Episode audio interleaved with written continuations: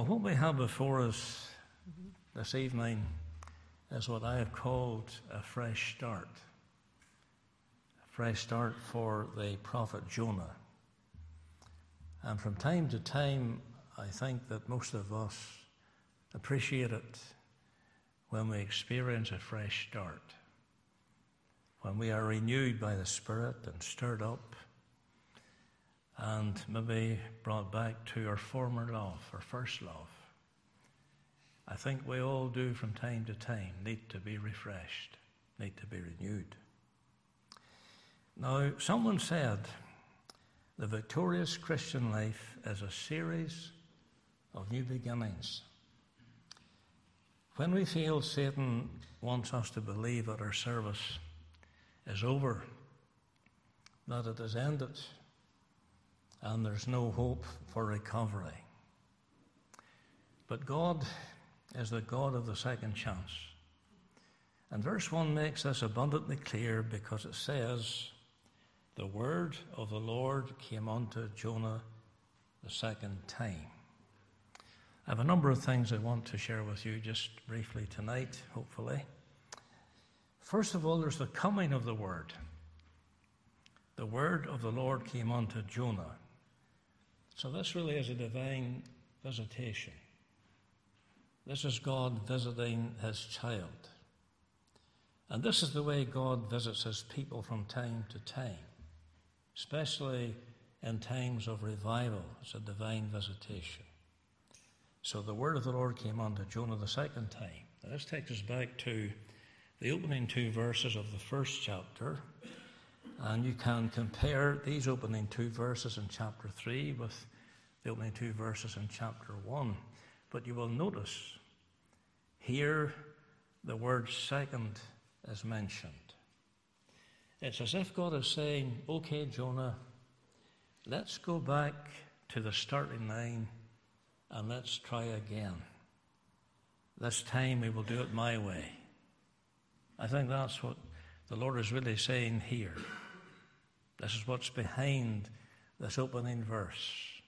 Jonah, let's start afresh. Let's begin over again. Remember the time when Israel came out of the land of Egypt? They came to a place called Kadesh Barnea. It wasn't a very long distance to bring them into the land of Canaan. And they had that golden opportunity just to press on, like we all do from time to time. But instead of pressing on, they went back. There's always the danger when we're faced with a new challenge to move on with God, to do something new, something different. There's always the fear that we might not face the challenge that instead of going on, we go back. And that's what happened to the children of Israel, with the result for the next 38 years or thereabouts, they wandered around in the wilderness. Is there someone here tonight, someone listening to my voice, and that is what you're doing today? You're wandering around. You're not pressing on. You haven't faced the opportunity the Lord has set before you, and you're wandering and dare I say, you may even be going back. Because if you're not going forward, really, you are going back. And so the time came after 38 years. Where did God bring them to? Again. Again. Second time. He brought them back to Kadesh Barnea. This time they had learnt the lesson. 38 years of discipline taught them yes, when God speaks, you obey. So after all that time wandering, and a whole generation had died in the wilderness. Now's the time to press on and to move on because God brought them a second time to this place of departure. You think about Elijah. Uh, he's a great prophet of fire. He's called down fire from on high. The people are amazed at this great prophet of God who has this power to bring down fire from on high. He destroys the prophets of Baal. What a sight that must have been. This is how God dealt with the false prophets. In his time, he may deal with them in a slightly different way today, but that's the difference between the Old Testament and the New Testament. But the point is this God will always deal with them. in his own good time, whatever way he sees fit. It may not be the way we would hope, but uh, God always works in his own good time, in his own good way.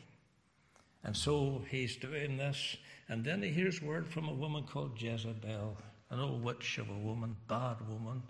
She met her fate in a most appropriate fashion. The enemy of truth and enemy of righteousness. And through her influence, the land of Israel was turned to idolatry. But God didn't forget what she did. And God rewarded her suitably in his own good time. He always does. And Elijah heard this word from her. She said, Listen, if you're alive at the, end of the day, it'll, it'll, be an amazing thing. I'm, I'm coming for you. And so, this great man of power, what does he do? He runs. And he ends up under a juniper tree. He's exhausted. He's mentally fatigued, physically exhausted. I suppose we would say that Elijah really was depressed. And sometimes depression comes because we're worn out or we're tired or just weary. So here he was, this great man who'd accomplished so much good for God. And now he's under the juniper tree, he's depressed. He wants to die. Well, this man, the amazing thing about it is he never got that prayer answered. There's some prayers we never get answered because he never died. God took him to heaven in a different, completely different way. That's an amazing thing.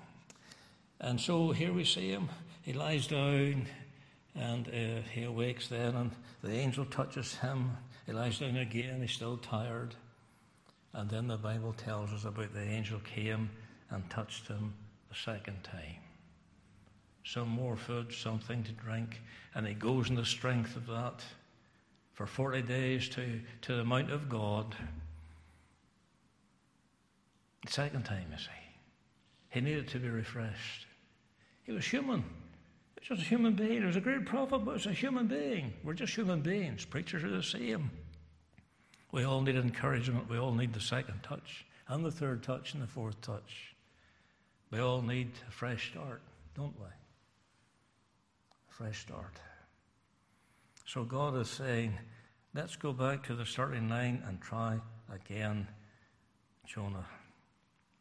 You see, at the start, he was a hearer only. He heard the voice of God, but he didn't obey the voice of God. And then it came to the point when he became a doer.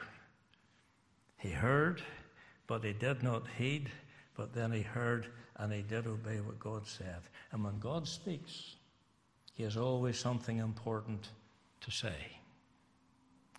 Have you read your Bible today? Could you tell me now what you read? Do you remember what you read? Did you hear a voice from heaven speaking to your heart? Did God give to you a word from His book for your soul today? We need this every day, not just a Sunday morning or a Sunday evening or a Tuesday night. We need to hear from heaven every day.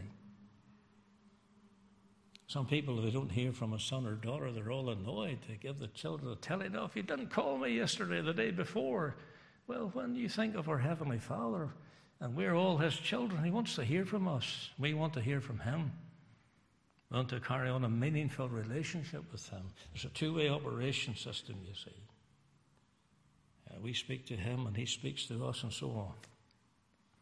And so, are we in speaking terms with God? Are we enjoying a word and season? We should pay attention when God speaks. That's the problem with Jonah here. When God spoke, he didn't pay attention initially. And then he went down into that deep, dark place. Now, another thing, there's no mention made of the former caller flight. God didn't, as we would say, cast it up to him. You know the way it is? Sometimes you have a disagreement and you think that the matter is resolved, and then somebody casts it up. Well, the Lord didn't cast it up. There's no mention made uh, of a former call, a former call, or the former flight. The word came on to Jonah. Now, we don't know exactly how the word came on to Jonah, how it happened. Now, we know that the Bible wasn't actually written by the hand of God. We know that. Wasn't written by the finger of God. With the exception of the writing on Belshazzar's wall, There are only two occasions in the Bible, one in the Old, one in the New Testament, where we read of deity writing. In the Old and in the New Testament. And on each occasion, the writing was twofold. One in connection with the uh, giving of the law, the other in connection with a, an act of special grace by Christ.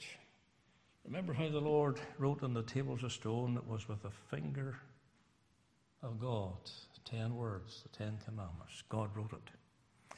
And then when you come to the New Testament in John chapter 8, remember there was a woman, she was a sinful woman, and uh, they brought this woman to the Lord for his judgment. And remember how, on two different occasions in that chapter 8 of John's Gospel, how Jesus looked down and he wrote on the ground, Here's the finger of God again. I wonder what he wrote.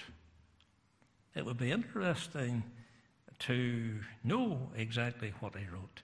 Was there a reminder of one of the laws concerning adultery, whatever?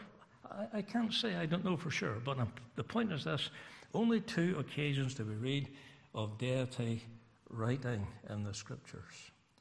But it pleased God that his message of law and grace should be communicated to man through servants especially fitted for that particular task. And that task is known as inspiration.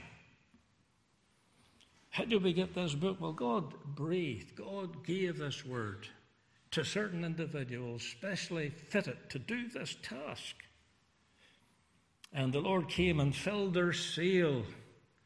You've got a sailing boat there, and when I guess catches the wind, it moves speedily and makes progress. And that's the picture we have of these men being filled, moved by the Spirit of God. The Lord filled their sail and enabled them without error to write the originals. God kept them from any error in writing the original.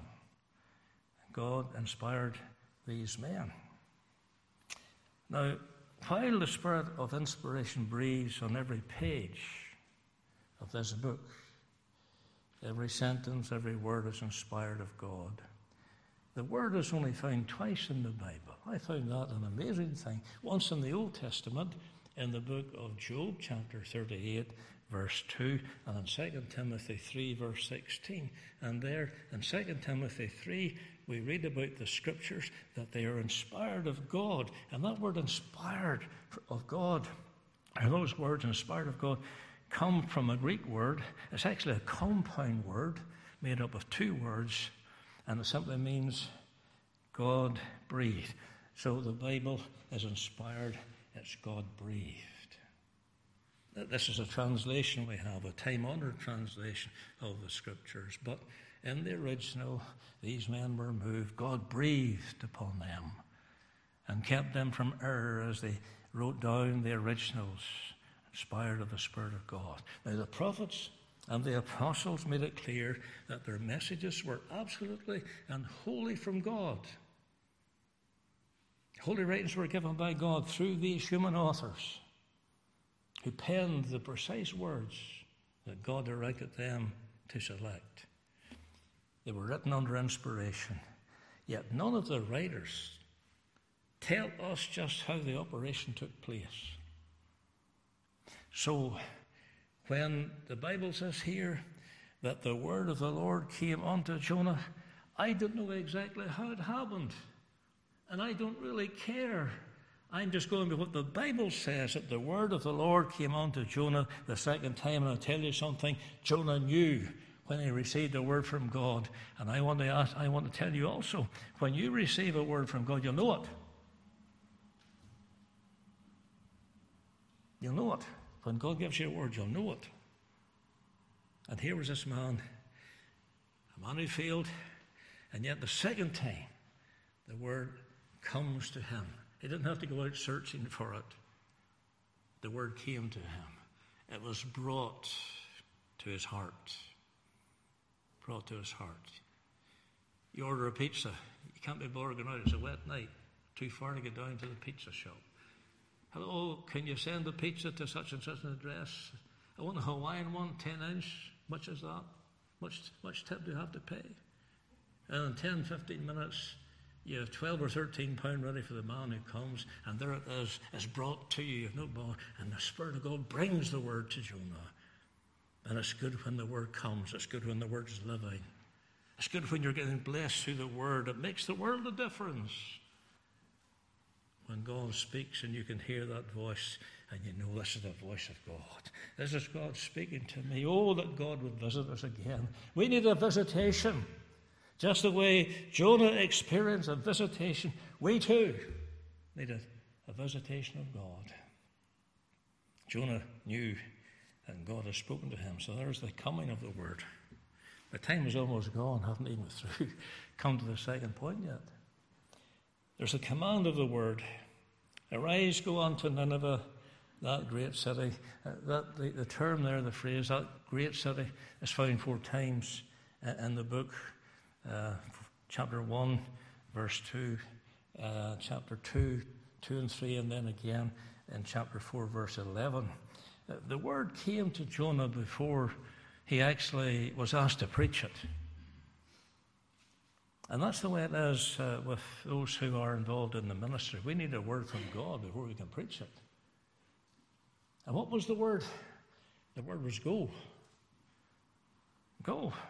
It can be linked with the Great Commission in Matthew 28, verses 19 and so on, and Mark 16. Go. And in those uh, chapters of the Gospels, the two words are linked together. Go. Lo, I am with you always. So when you go, you have the encouragement or the, the assurance, Lo, I'll go with you. So when God asks you to do something, have the confidence in Him that He will go with you. In Genesis chapter 8, verse 16, God said to Noah, who had been saved by grace, along with his wife and family, and the ark that points us to Jesus Christ, the minute he comes out, what does God say to his servant, Noah? Go forth. Go forth. And then in chapter 9, verse 1, God told him exactly what to do be fruitful and multiply. They were in the ark as a type of Jesus Christ. Those in the ark are to go forth and serve. Man's seed had to be sown to reproduce. That is, a humanity, to repopulate the world that had been decimated. Only eight individuals. Can you imagine that? Eight people left on earth. Think of the billions now, nowadays. All started with those eight who come out of the ark. And God says, Go, be fruitful, and multiply. If the church of Jesus Christ could only catch a vision of what's implied here, those of us in Christ redeemed by precious blood, we have received this commission to go. If we would only go endued with the power of the Holy Spirit and reproduce, if you like, how the world would be a different place we need to sow the seed of the kingdom. So you can look upon Genesis chapter 9 as a, as a picture of evangelism. Save people are serving people. Go ye into all the world and preach the gospel. The world is our parish. Now, I read something, uh, a little article uh, I was reading uh, recently, and it says a church without evangelism is a contradiction in terms, just as a fire that does not burn is a contradiction. A fire that doesn't burn is a contradiction. A church without evangelism, I'm thankful for those who do get involved, uh, for people like brother James, his own time, uh, knocking the doors, and for the young people and others who go from time to time to the doors and, uh, and open air and passing out flyers and whatever. Some flyers we have available. Get a handful tonight on the way out and go. This is your parish. Coleraine's your parish. You don't need to go to Africa or India or Kenya or China. Go to Ballysally. Go to Coleraine. Everybody else can do it. Go to Coleraine. This is our parish. A young salesman was disappointed after losing a big sale. He mustn't have had the gift of the gab. And he talked with the sales manager And he lamented, and this is what he said I guess it proves you can lead a horse to the water, but you can't make him drink. Uh, and that's what somebody said of me in my young days. And uh, it wasn't said in a very good context.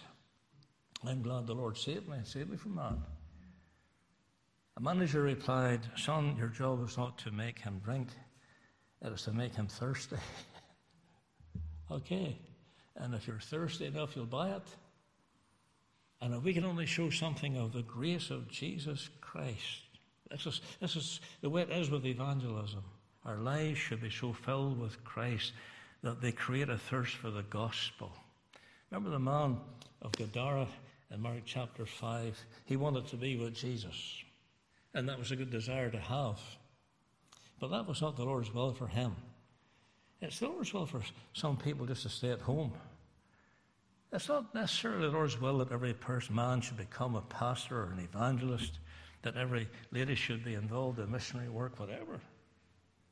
In the full time capacity, that is. God has something for us all to do. Maybe a minister in your home, you've got a mission field in your home. The Lord knows all about it. He wanted to be with Jesus, but Jesus said, Listen, go home. That's what he said. Go home to your friends and tell them the great things I have done for your soul. Tell them, tell your friends, tell your family. And when that man went into the presence of the family, they could see the difference. They saw the beauty of Christ in that man. That man who terrorized the area, that man who was possessed, who called himself, a madman of Gadara. But here's this man saved by grace, and his life's changed, and everybody notices it. And the people are given a thirst for the reality of what he had received. That's it. Are you taking your Christianity seriously? Really? Seriously? Are you going? Are you letting your light shine? Can they see the beauty of Christ and you, the community where you live as your parish? John chapter 4, the woman of Samaria, she came out at a bad time. The other woman didn't want to identify with her because she was a sinful woman. And the Lord saved her. And the people that she went to, into the town again, to the men of the city. And I believe that she was an immoral woman. And maybe some of these men she had sinned with. You know the situation, you know the story well. And she went in to testify to them Come see a man that told me everything I, I have done in my life. Knows everything about me. And the whole, well, when it says the whole set, doesn't mean every particular person, every grandmother and granny and granda and child, the whole set, it means the majority of the people come out to see who had done this great thing for her. I've got to come to an end now. Preach unto it the preaching that I bid thee. Now the call is repeated, but there's one small change here. Chapter 1, verse 2, the message was, Cry against it, for their wickedness has come up before me. Little distinctions in the Hebrew Bible often mean a lot. The change of one letter makes a difference. First, God told Jonah to cry against the city. Now, he has to preach to the city as a herald, as a crier. He has to declare a message. Yes, he is to tell them, reprove them about their sin, but now he's coming as a crier, as a herald. Now there's no, there's no hope of salvation held here or extended to the people yet at this point in time. Just 40 days and Nineveh shall be destroyed or overthrown. There's no mention of mercy here. 40 days' time. Of us doomed to be destroyed. That's it. But it's to go and cry as a herald, it's to preach unto you, the preaching I bid thee. And this renewed commission was to check out the sincerity of his repentance, just to see if he had truly repented. There's always evidence of true repentance. When men and women get right with God, there will always be evidence, change. Here's a change. First of all, he fled to go on to Nineveh. And then we're told here Jonah arose and went unto Nineveh. There's a change, there's repentance, he's changed. So I've got to leave it there tonight. There's the coming of the Word, and then there's the command of the Word. And next time we'll go on to consider two of the other things as well. May God bless His Word tonight. Let's bow for prayer. Please keep our prayers short again and to the point, if at all possible. To encourage, the reason I say that is to encourage as many people as possible to pray. That's what we want you to do, to pray enter in tonight. And specifically be praying for a pastor, God's man. Very serious. We need to pray about this matter. Keep on praying about it. So let's get down again to pray. Mr. McDowell, would you lead us in prayer, brother, please? Thank you.